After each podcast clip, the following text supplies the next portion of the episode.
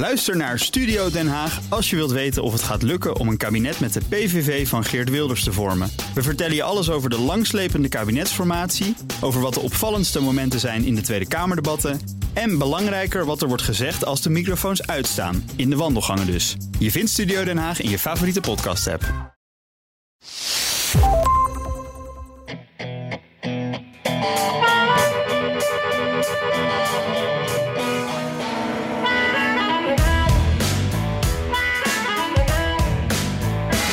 Twee republikeinse koplopers in de peilingen vinden dat Amerika zich minder met Oekraïne bezig moet houden. Na Trump zei deze week ook Ron DeSantis dat Amerika beter naar eigen problemen kan kijken. De Fox News-kijkers horen ondertussen avond aan avond dit. So we've spent more than Russia's typical annual military budget in Ukraine, and yet the Ukrainian military is out of ammunition again? Okay, that might be a question for Zelensky. Where's all the money going? Ja, Tucker Carlson op Fox News, de populairste opiniemaker van de Amerikaanse tv. Wat betekent dat voor Europa en voor ons? En president Biden was ondertussen druk met een omgevallen bank. Dat bracht pijnlijke herinneringen aan de crisis van tweeduizend acht terug. Dit is aflevering honderdeenenzeventig van de Amerika-podcast. Mijn naam is Jan Postma, op mijn vaste stek aan mijn keukentafel in Washington met een vers gezet kopje koffie. En ik ben Bernard Hammelburg in de studio, natuurlijk met een kop koffie en onder het toeziend oog van Desmond.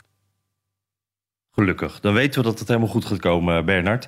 Um, ja, en ik, ik moet zeggen, normaal gesproken is dit altijd een beetje mijn rustpuntje in de week. Dat ik denk van, ah, nu kunnen we eventjes achteroverleunen. Gaan we even samen bespreken wat er allemaal gebeurd is. Want uh, t- normaal gesproken is super druk. Maar ik heb een beetje een gek uh, paar dagen hier. Want ja, in Nederland draait natuurlijk alles om de verkiezingen. En Amerika is een beetje uh, ja, naar achteren geschoven. En ook hier in Amerika natuurlijk kan niemand dat wat schelen.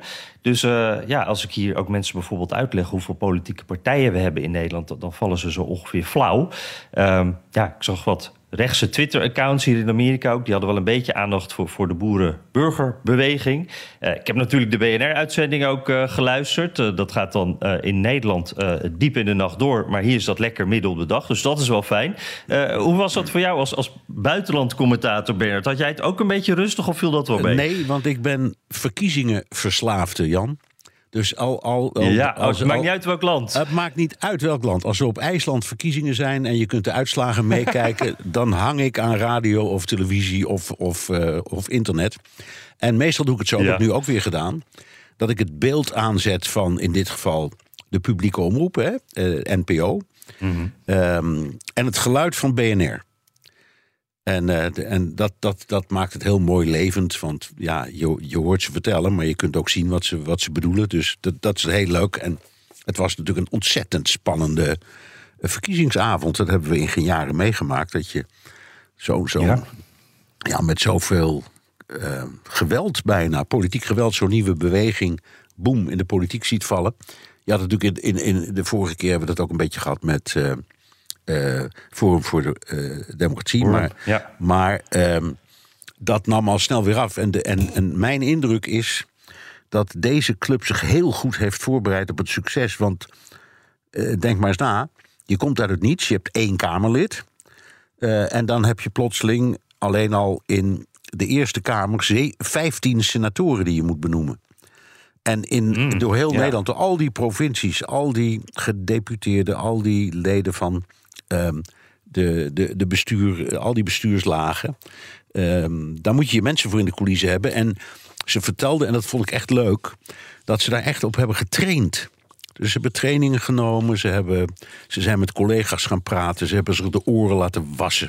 Uh, door, uh, ze hebben hele moeilijke situaties ge, ge, nagebootst.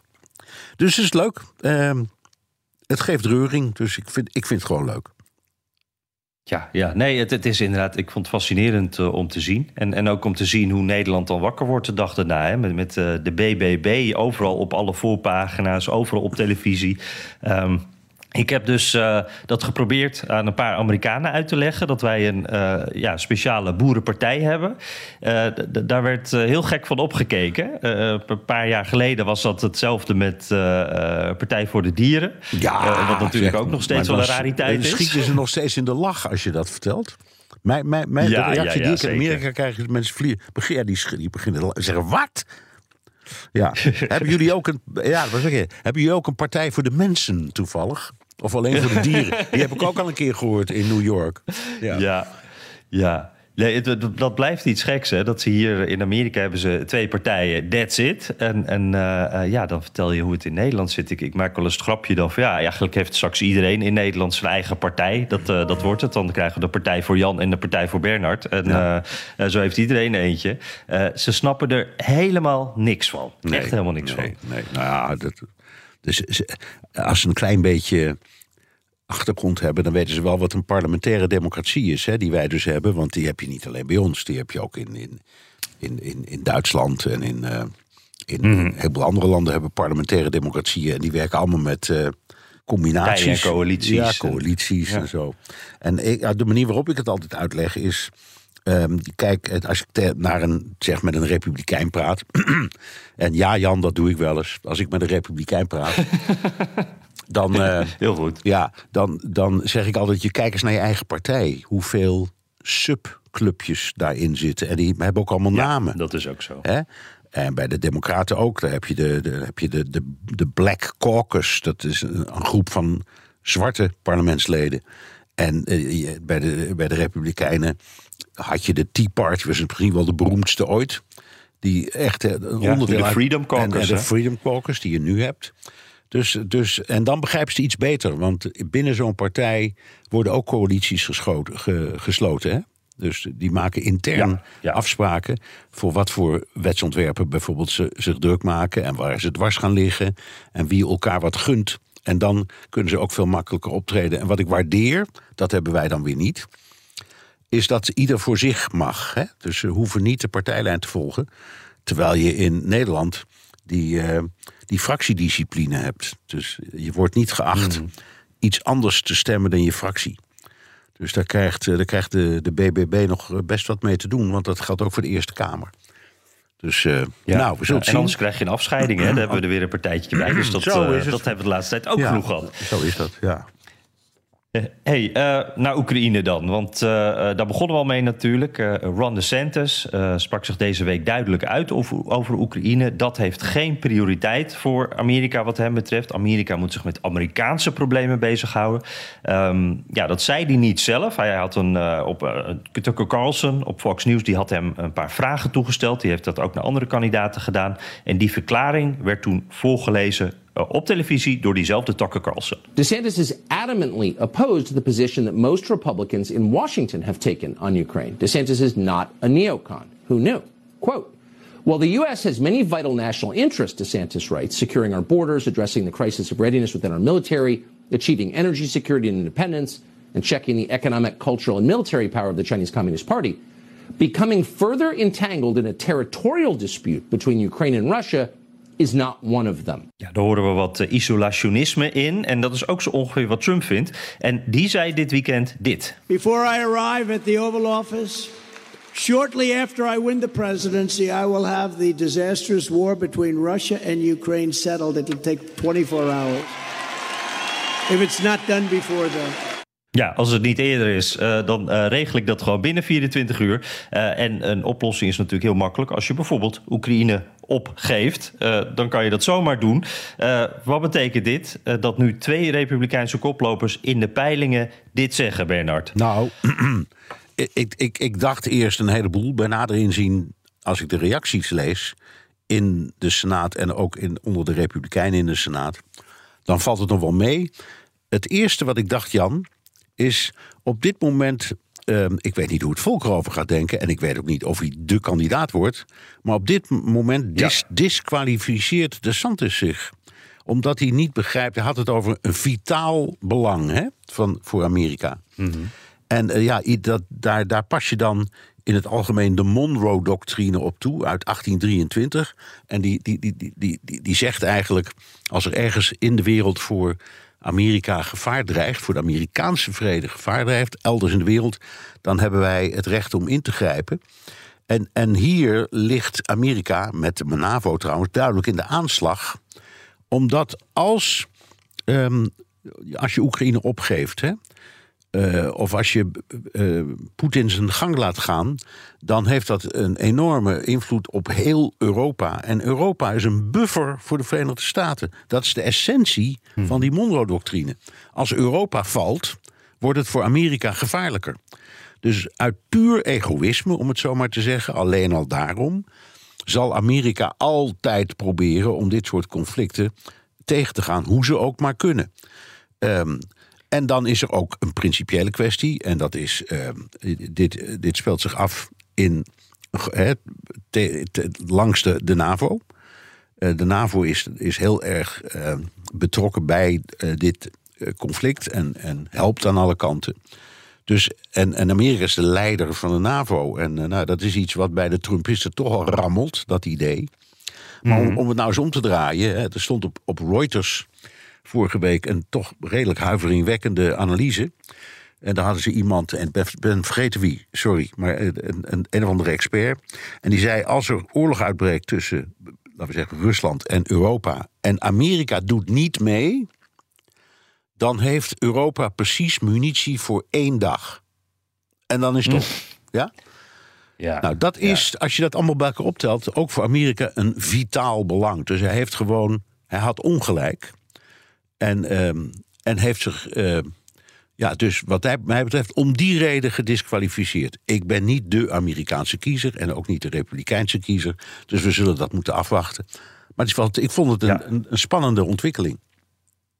Ja, en, en wel interessant wat je zegt, want jij had de Monroe-doctrine aan. Zou je kunnen zeggen dat deze, nou ja, deze wat Trump-vleugel van de Republikeinse Partij, de isolationisten, dat die eigenlijk die, die Monroe-doctrine of niet volgen, of hem anders interpreteren en hem heel nauw interpreteren? Ja. Want, nou ja, dat kan je eigenlijk niet zo zeggen. In alle Ze zeggen eigenlijk, ja, nee, alle, kan, dat mag ja. wel, want in alle eerlijkheid, Monroe bedoelde het aanvankelijk alleen voor het eigen werelddeel.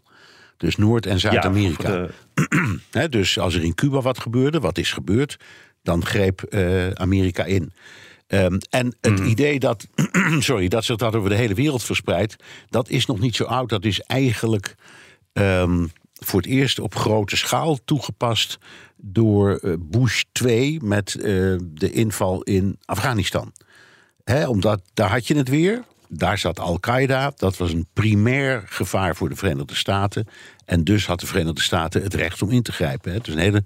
Alleen was de eerste keer dat dat buiten dat, eh, ik zal maar zeggen, oorspronkelijke grondgebied gebeurde. Maar als het binnen het NAVO-grondgebied gebeurt, en daar hoort Europa net zo hard bij als de Verenigde Staten, ja, dan is het wat anders. Ja, en die, die, deze vleugel van de Republikeinse Partij, DeSantis, die zeggen eigenlijk uh, het Amerikaanse belang, dat is alleen alles wat binnen of op onze grenzen is. En daarbuiten willen wij eigenlijk niet kijken. Nee, nee, nee dat begrijpen begrijp we ook wel. Maar je moet, uh, je moet uh, kijken naar, uh, uh, gesteld dat Europa in gevaar komt, of uh, ik zeg maar zeggen de Baltische Staten of Polen. Hè, dat, dat soort landen, die zijn heel kwetsbaar. Um, als Amerika zegt, ja, we hebben daar eigenlijk niet veel mee te maken en we grijpen dan ook niet in, dan heb je een, dan bestaat, ik bedoel, dit, dit klinkt een beetje erg, um, ja, als uh, paniekerig hoor, maar dan, dan zou in principe de, de situatie kunnen bestaan dat Europa valt. Dan moet je gewoon rekening mee houden. En dan moet ik uh, meneer DeSantis nog horen roepen dat dat geen primair belang is voor de Verenigde Staten. Kom nou zeg, dan zit alleen de Atlantische Oceaan er nog tussen. En, ja. en, en die heb je met ja. een gevechtsvliegtuig tamelijk snel uh, uh, uh, uh, overgestoken. Dus het is, mm-hmm. het, het, het is ook gewoon feitelijk onzin. Het is niet alleen principieel, het is ook gewoon feitelijk niet handig. En het, en het is, ja, ik vind het, het is politiek onjuist, maar het is ook maatschappelijk bekrompen om te denken dat je eigen veiligheid alleen maar wordt gedefinieerd door je eigen landsgrenzen. Dat is gewoon, hmm. ja, dat is, het is de populistische on, uh, uh, opvatting. Maar ik vind hem, ik vind hem onhandig. Ja, ja. Doet me, het is ook een beetje Truman-doctrine waar je dan aan moet denken. Hè, ja. Waar ook tegenin wordt uh, zeker, gegaan. Zeker, ja. ja. Ja. Hey, maar ik krijg toch wel het gevoel, jij zei al heel terecht, Uh, Ron DeSantis is nog niet de kandidaat. Sterker nog, hij is nog helemaal geen kandidaat. Hè? Daar wachten we nog op. Maar hij doet alles wat een uh, kandidaat uh, zou, zou moeten doen. Dat doet hij al. Dus we gaan er wel allemaal vanuit dat hij het een keer bekend gaat maken. Um, ik zie hier wel een soort verdeling, of misschien zelfs een soort scheuring binnen die Republikeinse partij. Van aan de ene kant heb je dus Trump, die gewoon de allerpopulairste is, nog steeds, uh, bij de Republikeinen. Je hebt DeSantis, dat is de man die uh, op gepaste afstand zit, maar wel uh, de, de enige die in de buurt komt van Trump in de huidige peilingen. Waar we natuurlijk ook van kunnen zeggen, het is nog heel vroeg, maar toch. Die twee mensen die zeggen nu dit. Uh, een Nikki Haley, uh, die echt op hele grote afstand op de derde plek in de peilingen zo'n beetje staat. Uh, die zegt wel, uh, we moeten Oekraïne steunen. Uh, Jij zegt nu van, nou, dit zou wel eens een disqualificatie van DeSantis kunnen zijn. Maar aan de andere kant lijkt het er toch op uh, dat er echt een aanzienlijk deel van de Amerikanen dit ook vindt. Nou, um, dat mogen zo zijn, maar het gaat uiteindelijk om um, wat regering en parlement samen besluiten. Hè? Dus dat is het kabinet. Hmm. Nou, op dit moment is dat het kabinet Biden. Um, en je hebt een uh, huis dat net een, een republikeinse meerderheid heeft en een senaat met een democratische meerderheid. Als puntje bij paaltje komt, hè, dan beslist de president of hij wel of niet ingrijpt. Maar dan moet hij de zogenaamde War Powers Act toepassen. Hè, dat betekent dat je het congres binnen zestig dagen op de hoogte stelt van het nemen van uh, een militaire actie. Um, en dan, hmm. krijg je, dan, dan krijg je stemmingen.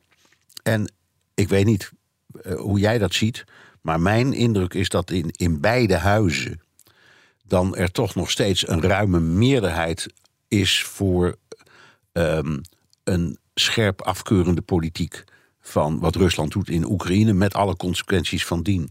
Dus ik, ik denk dat het draagvlak heeft. Um, ik, ik heb steeds de indruk dat het eerlijk gezegd niet, ook niet, zo, niet zo'n partijkwestie is. Dat, dat proberen mensen als Um, DeSantis wel. En uh, ja, de, de, je, hebt, je, hebt, uh, je hebt nog zo'n, zo'n, zo'n groepje dat, dat uh, Trumpistische ideeën op nahoudt. De, de, de Speaker of the House, wat dacht je daarvan? Die vindt dat eigenlijk ook. Ja, Kevin McCarthy. Kevin McCarthy vindt het ook. Maar als je het legt over... Daarvan weten we niet of hij dat nou echt, echt vindt, of hij dat vindt om ook zijn eigen positie wat te verstevigen. Hè? Dus dat is ook nog een lastige. Nou daarin. Ja, maar die, die zegt niet dat het irrelevant is, dit hele probleem, of niet in vitaal belang van de Verenigde Staten. Die zegt, als ik het voor, ze- voor het zeggen krijg, dan gaan we niet meer blanco cheques schrijven. Dat is toch net iets anders, omdat het verwijt aan, uh, uh, aan Biden is dat hij in de begroting een bedrag heeft gestopt van, ik weet nooit precies, het is tussen de vijftig en honderdtien miljard. En dat is dan bestemd voor Oekraïne, ofwel financiële ondersteuning, of wapens, of uh, ga ze maar door, alles wat, wat nodig is om dat land te steunen. Um, en daar haalt uh, Biden nu steeds plukjes uit. Dus als hij zegt, jullie krijgen um, uh, langere afstandswapens, die moeten worden aangekocht. En die aankoop gaat dan uit dat potje wat al is gecreëerd in de, in de begroting. En daarvan zegt, um, uh, de, de, uh, daarvan zeggen de tegenstanders, McCarthy. Ja, McCarthy, maar ook anderen, die zeggen, ja, dat moet je niet doen. Je moet uh, vaker bij ons komen en dat bespreken. Wij gaan over het geld als Huis van Afgevaardigden, wat waar is. Dus als je nou weer zo'n pluk wapens wil doen, dan moet je gewoon even netjes met de pet in de hand bij ons komen en toestemming vragen. Gaat hij niet doen, hoor, daar gaat ja. het niet om. Maar staatkundig is daar nog wel wat voor te zeggen. En dat is wat anders dan dat je zegt, ik ben gewoon mordicus tegen steun aan Oekraïne. Ja, zeker. Daar zit wel een nuance in. um, d- d- dan heb je natuurlijk ook uh, de andere kant, uh, de haviken. Uh, Mitch McConnell is zo iemand. Uh, Lindsey Graham is duidelijk zo iemand. Dat zijn mensen die, uh, die, die willen Oekraïne blijven steunen. En uh, ja, je zei ook al, hè, die hebben juist kritiek op Biden. Die zeggen van, het moet sneller, het moet meer. Uh, ja, Biden doet eigenlijk niet genoeg. Dus je ziet wel een uh, verdeeldheid daar binnen die partij. Je hebt gelijk dat je zegt, het is niet een puur partij, want uh, er is echt een groep democraten en een groep republikeinen die het erover eens zijn. En ik denk inderdaad dat dat de grootste groep op dit moment is die het gewoon nog steunt allemaal. Maar uh, binnen die republikeinen zie je dus wel een soort, nou, een zekere verdeeldheid. Wat, wat betekent dat voor de toekomst, uh, Bernard. Nou, hey, weet je, er was een tijd dat die Republikeinse Partij vooral uit neocons, uit haviken uh, leek te bestaan. En, en nu zie je daar toch echt twee vleugels. Ja. Je hebt de ouderwet, dit zijn de ouderwetse isolationisten die je bijvoorbeeld voor de Tweede Wereldoorlog ook had. Hè. Dus een hele groep die was tegen elke interventie van Amerika in een wereldoorlog. Uh, met mensen als Charles Lindbergh en Joe Kennedy en zo. Dat waren de grote namen in, in die uh, beweging. Die overigens als uh, lijfspreuk uh, uh, had America First. Dat vind ik altijd wel koddig om dat even aan te tekenen. Um, en dus dat is... Dat, dat, dat is eigenlijk van, van, van alle tijden.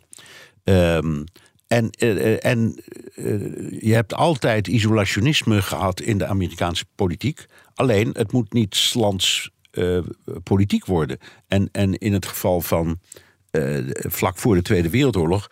zat, uh, ke- zat uh, Roosevelt echt met het probleem... Mm-hmm. dat in allebei de huizen toen wel de meerderheid voor dat isolationisme was. Dus hij kon daar niet doorheen breken. En dan had hij elk moment Churchill die op zijn deur bonste of opbelde. En ga zo maar door en zei, ik heb hulp nodig. En dan zei hij, oké, okay, je krijgt wapens en je krijgt, uh, je krijgt geld. Roep maar wat je hebben wil. Maar we, we, we gaan niet mee vechten.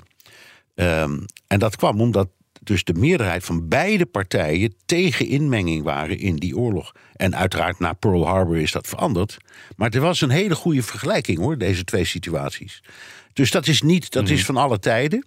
En wat belangrijk is, is, is er een meerderheid voor een uh, pro-Oekraïne beleid. En het antwoord, naar mijn idee, is ja. Ik weet niet, heb jij nog een beetje een indruk van hoe het staat in de peilingen, wat de Amerikaanse burger daar nu van vindt? Ja, ik, ik, daar wordt wel veel over gepeild. Maar eigenlijk kom ik steeds weer als belangrijkste indicatie uit op een peiling... waar we het een tijdje geleden over, wel eens, uh, over hebben gehad. Dat, dat was, uh, die heb je ook wel eens genoemd. Dat uh, uh, nu achtenveertig procent van de Amerikanen uh, Oekraïne steunt.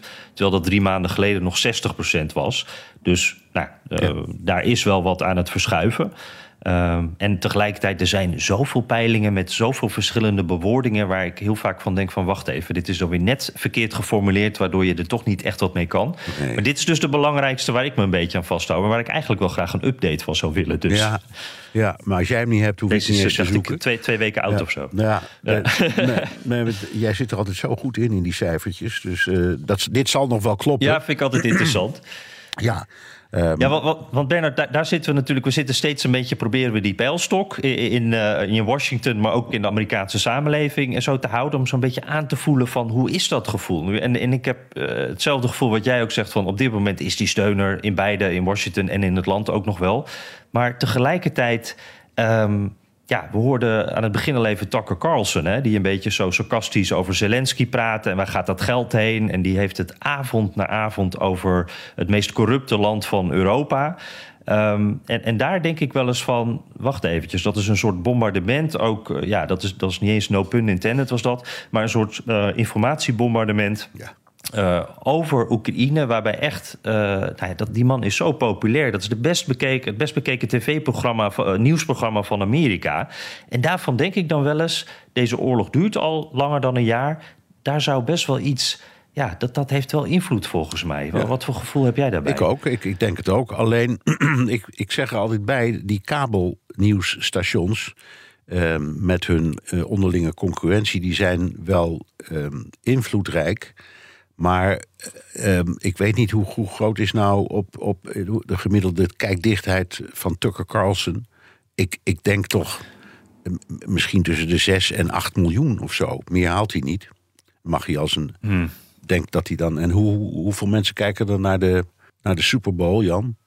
Oh god, hoeveel waren dat nou? honderd, denk, ja, honderdtwintig denk, miljoen? honderdtwintig, honderdtien, honderdtwintig miljoen. Ik bedoel maar.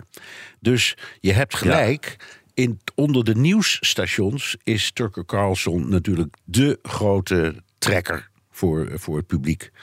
Uh, en hij beïnvloedt... Maar, de, maar de, de, het, het, de mensen die naar nieuwsstations kijken, dat is weer een minderheid.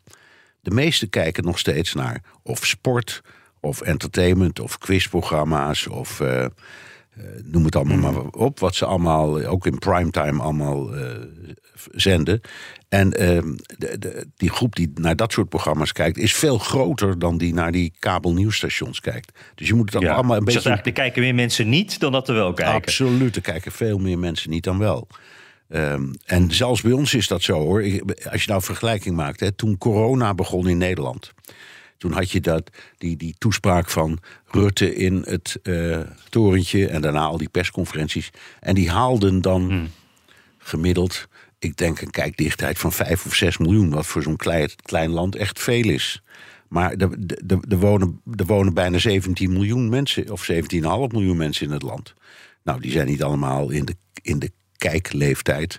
Maar je kunt rustig zeggen dat er nog meer mensen niet keken dan wel keken, zelfs toen. He, dus je moet met die ja. kijkcijfers altijd een beetje uit, uitkijken. En, um, ja. Dus ik, ik denk dat de invloed van Tucker Carlson heel groot is, maar vooral op mensen die al zo zijn als hij. Ja, nou ja, en ik, ik heb ook wel, want wat mij altijd weer opvalt is als ik met uh, Republikeinen praat, dan hoor ik heel vaak de one-liners van Tucker Carlson terugkomen. Dus ik heb het gevoel dat er, uh, je hebt gelijk hoor, niet iedereen kijkt dat, maar toch, de, de, als er dan mensen kijken, dan kijken heel veel mensen daarnaar. Ja. En dat zijpelt ook allemaal via social media, via Facebook weer verder door. Uh, de buurman die het heeft gezien en die praat het weer, uh, die praat erover met zijn buurman of buurvrouw. En uh, ik heb wel het gevoel dat daar, soms voelt het wel helemaal gecoördineerd. Want dan zegt een Republikein iets, uh, Trump bijvoorbeeld zegt iets, en dan zegt Tucker Carlson hetzelfde. Uh, en dat, hetzelfde heb ik ook met Oekraïne. Dus dat, dat gevoel is, uh, overal is dat gevoel in, binnen deze groep een beetje hetzelfde. Alsof ze allemaal dezelfde nieuwsbrief krijgen en ja, allemaal ja. dezelfde talking points hebben. En die nieuwsbrief is dus volgens mij, mij een beetje, is dat Tucker Carlson eigenlijk. Ja, dat is geweldig, geweldig dat iemand zo'n uh, in de media zo'n machtspositie kan hebben. Dat is wel wel apart. Nou, ik, ik weet niet of het geweldig is, maar het is wel heel interessant. Nou, uh, ik, uh, ik zou best willen dat de Amerika-podcast uh, net zoveel invloed had, hè? Ja, de, ja, ja, ja, ja. Desmond zit ook Zeker. heel, heel vlijtig te knikken nu. Ja. Oh ja, ja, ja, ja. Nee, ik, dat dacht ik al. Ja, ja. Nee, hey, uh, maar Bernard, ik, al met al denk ik, uh, als ik het zo een beetje samenvat, ik heb het gevoel dat jij uh, wat meer optimisme voelt over de steun uh, voor Oekraïne, Oekraïne in Amerika en dat ik ietsje pessimistischer ja, ben. Is ja, dat een beetje ja, hoe we het kunnen samenvatten? Ja, ja, zo kunnen we het samenvatten. Ik ben in het algemeen probeer ik een realist te zijn. Maar je mag me best een optimist noemen. Ik denk dat als het om zulke ernstige dingen gaat als om een oorlog die de westerse wereld bedreigt, dat, uh, ja, dat dan de meeste Amerikaanse leden van het parlement uiteindelijk zullen zeggen, ja, dat kunnen we toch niet accepteren. Mm-hmm.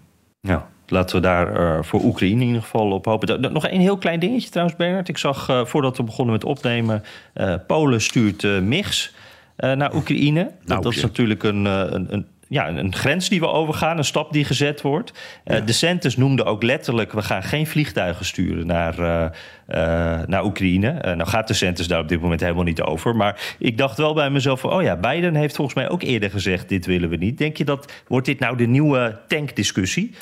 Ik denk dat ze er heel handig omheen laveren hiermee. In de eerste plaats, even voor de duidelijkheid. Um, Toen die oorlog begon, ik weet niet hoeveel er nog van over is, maar toen die oorlog begon, had Oekraïne al een enorme luchtvloot, uh, luchtmacht van, ik, van meer dan honderd toestellen. Waaronder MiG negenentwintig's, dus deze, maar ook, uh, ja. uh, ook andere, de S U vierentwintig, de S U vijfentwintig, allemaal echt best een beetje oud, maar dat zijn goede gevechtsvliegtuigen. Uh, en de discussie ging erover, moeten wij nu als Westen F zestien's gaan leveren? Uh, en Polen heeft gezegd, ik heb, wij hebben de oplossing, wij hebben F zestien's. En ze hebben trouwens ook F vijfendertig's besteld. En ze hebben ook nog Koreaanse gevechtsvliegtuigen. En ook nog een zwik uh, van die MiG negenentwintig's staan. En ze zeggen dus, als uh, Slowakije meedoet, en die doen mee, voor zover ik begrijp, dan zijn we best bereid om die aan Oekraïne te geven. En het voordeel is, daar kunnen de Oekraïners al op vliegen. Want die hebben ze dus hun eigen luchtmacht ook. Uh, dus... Oekraïne krijgt dan uiteindelijk zijn zin, uh, zonder dat Amerika of de andere bondgenoten daar nu heel veel invloed op hebben. Uh, dus, mm. dus Biden kan zeggen, ja, uh, de vraag aan mij was, ben je bereid F zestien's te leveren? Nou, nee.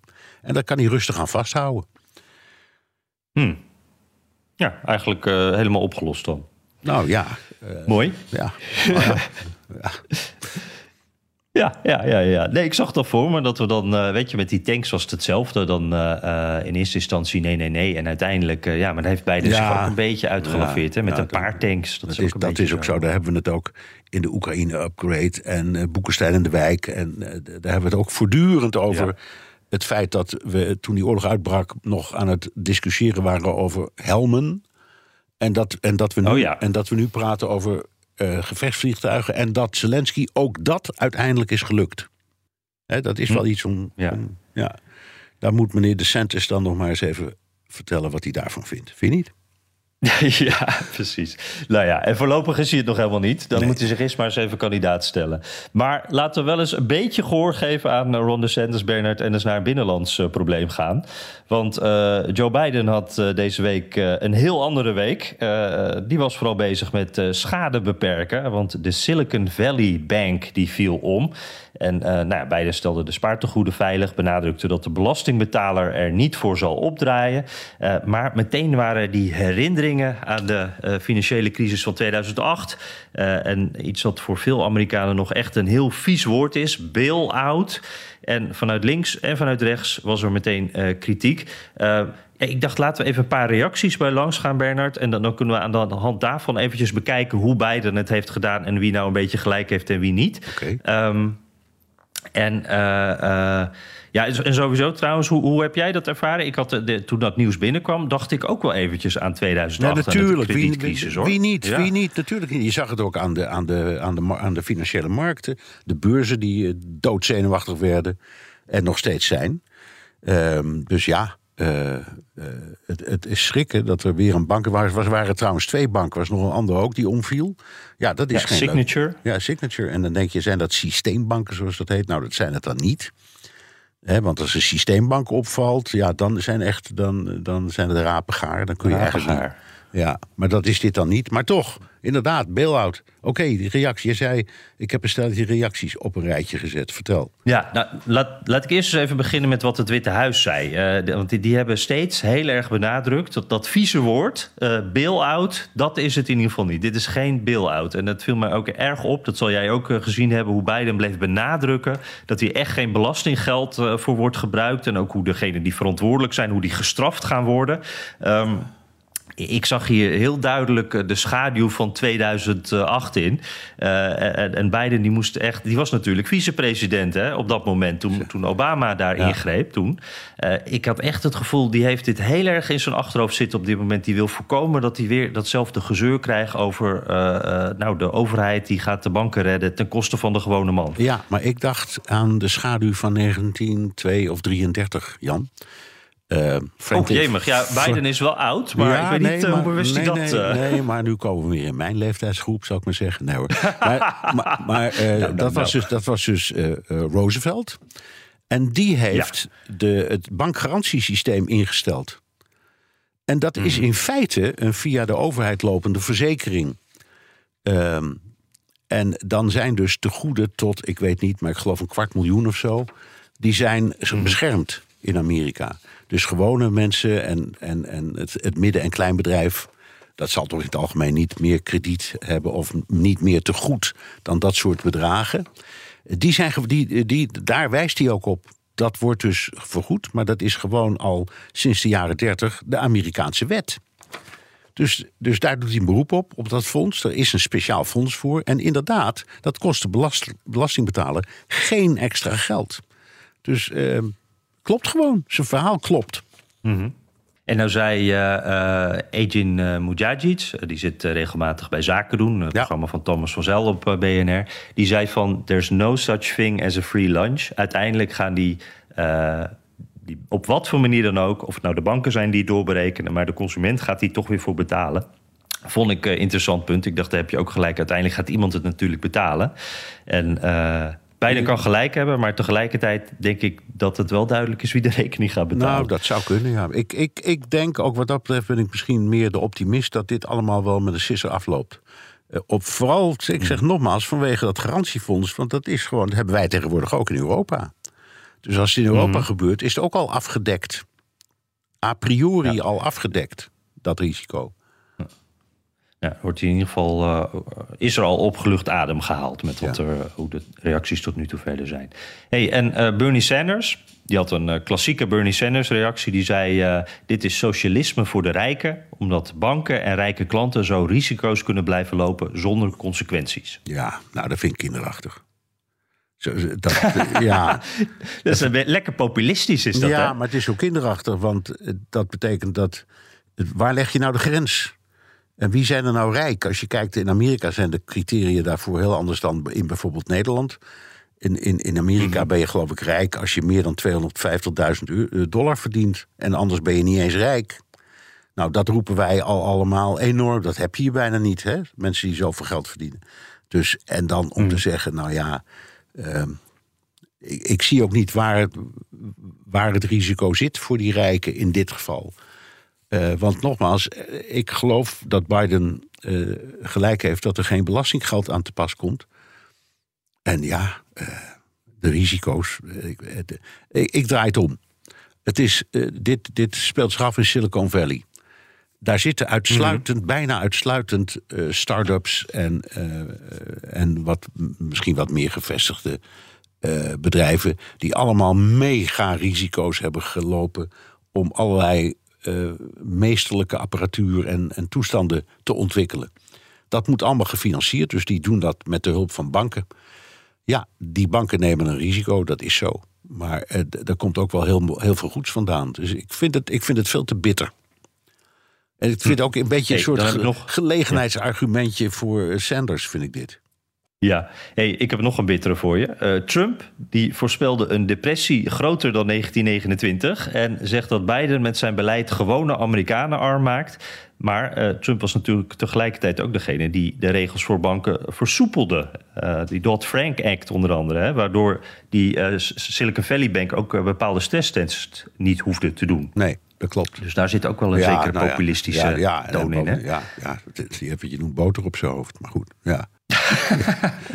ja.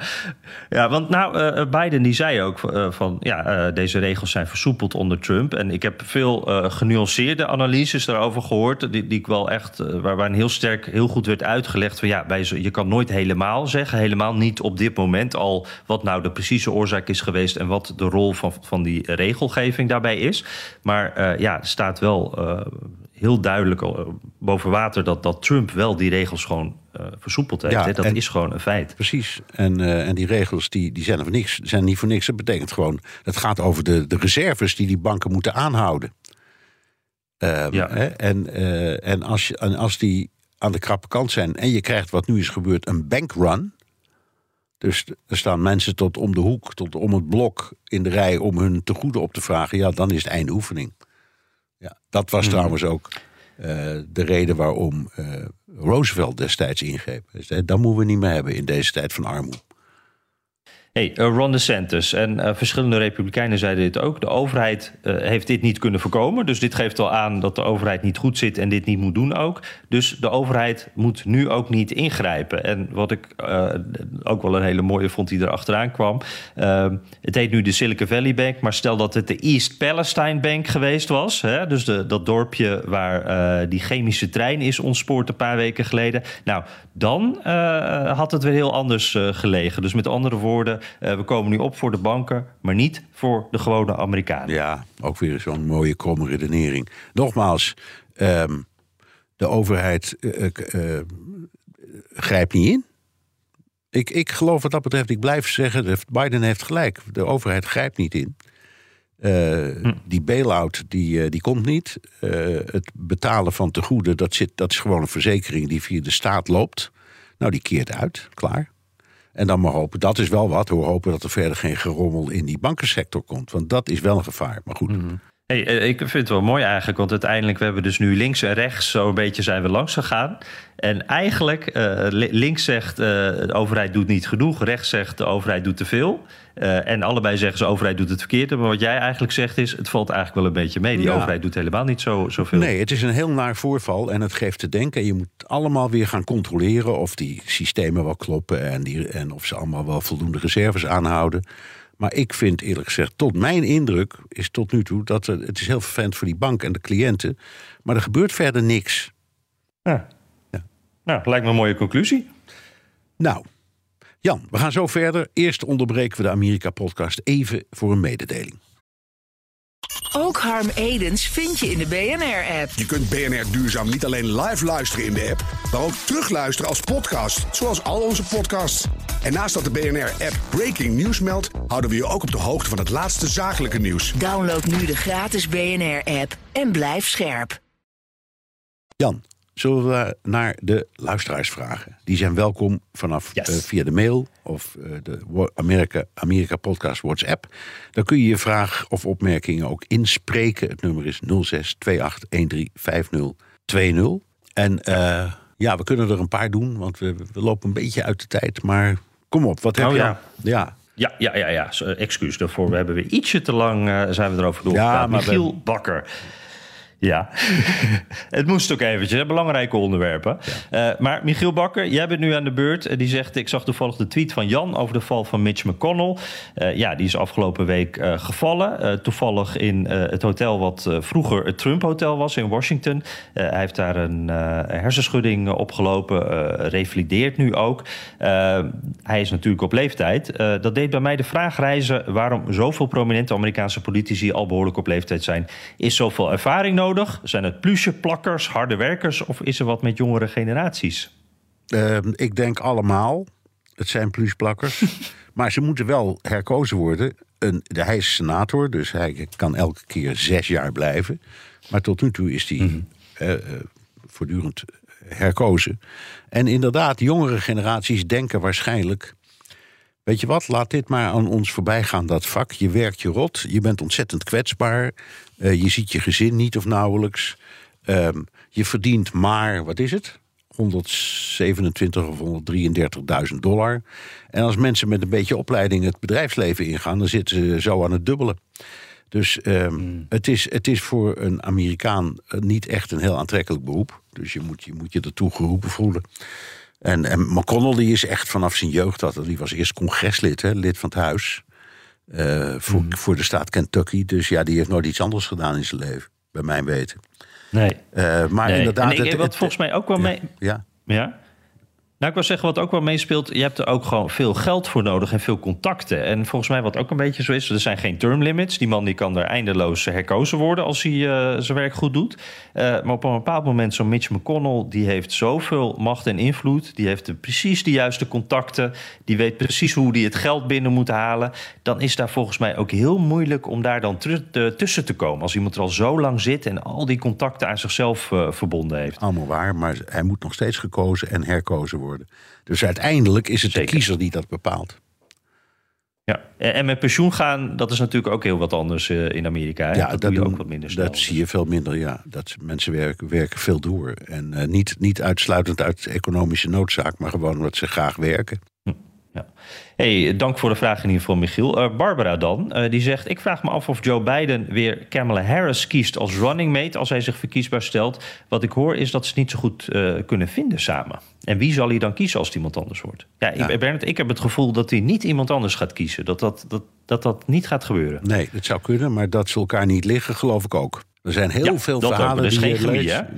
Nee, en uh, ze komt nergens aan de bak. Ze voelt zich uh, buitengesloten... Dat is ze waarschijnlijk ook. Hebben alle vicepresidenten. Alle, alle ja, ik zou zeggen, dat hebben ze allemaal. Hebben ze allemaal. Um, maar ik denk dat je zou best gelijk kunnen hebben... omdat hij heeft een bepaalde opvatting over solidariteit en trouw en eerlijkheid. Ja, dan kun je niet je eigen vicepresident een trap geven na vier jaar. Dus ik denk dat je gelijk hebt. Ja, en, en ook denk met zoveel bombarie, hè, eerste vrouw in die positie... Uh, dan is het wel heel lastig om uh, daar afscheid van te nemen, denk ik. Ik denk dat dat binnen de partij ook wel echt lastig ligt. En het gebeurt ook niet zo vaak, hè? Nee. Uh, moest even, even zoeken, maar de laatste keer was blijkbaar in zesenzeventig. Toen heeft uh, Gerald Ford uh, uh, Rockefeller uh, geditcht voor Bob Dole. Ja, dat klopt. En verloren. Heel ver terug. Ja, Ja, nou, kijk. Ja. uh, dankjewel, Barbara. Uh, Jeroen dan nog. Uh, wat is de fascinatie van Amerikanen met afkortingen? Oh ja, dat vond ik uh, wel een hele leuke vraag. Met afkortingen die als geheel weer een woord vormen. Ik kom ze vaker tegen, met name met wetten. Uh, maar kan niets uh, vergelijkbaars vinden in andere landen. Een voorbeeld dat hij ge- uh, geeft is de Jobs Act uit tweeduizend vijftien.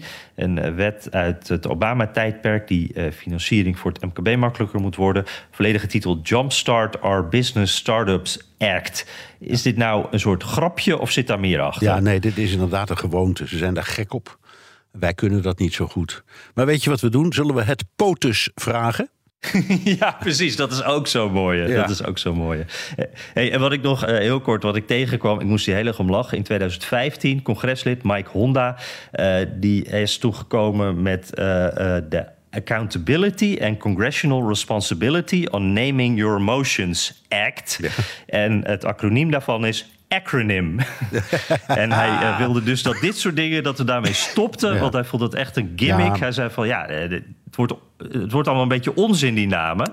Uh, maar die bill is er niet doorheen gekomen. Nee, jammer. Ze zijn überhaupt, ze zijn überhaupt op, op, op, gek op, op afkortingen. Hè? Want uh, ja, uh, je, je reist uh, van D C naar L A, toch? Ja, ja, alles moet kort en alles, snel. Juist. Hier zit ook wat marketing in, denk ik. Ja. Hey, uh, zullen we hem hierbij afronden dan, Bernard? Ja. Want uh, volgens mij staan onze, de mensen buiten alweer ja, op de studio te kloppen. Ja, ja, onze technische vrienden en collega's die gaan weer mooie, mooie podcasts maken. Dat was hem. Terugluisteren kan via de B N R-site, Apple Podcast en Spotify. Heb je vragen, opmerkingen, kritiek of complimenten? Dan kan dat ook met een tweet naar Jan Postma U S A of at B N R De Wereld. Of heel ouderwets met een mailtje naar de wereld at b n r punt n l. .nl. En je kunt je vraag ook inspreken of intikken op de Amerika-podcast WhatsApp nul zes twee acht een drie vijf nul twee nul. Ja, en zet dus behalve je naam ook even je adres in de tekst, want dan maak je kans op de beroemde Amerika-podcast Koffiebeker. Tot volgende week, Bernard. Tot volgende week, Jan.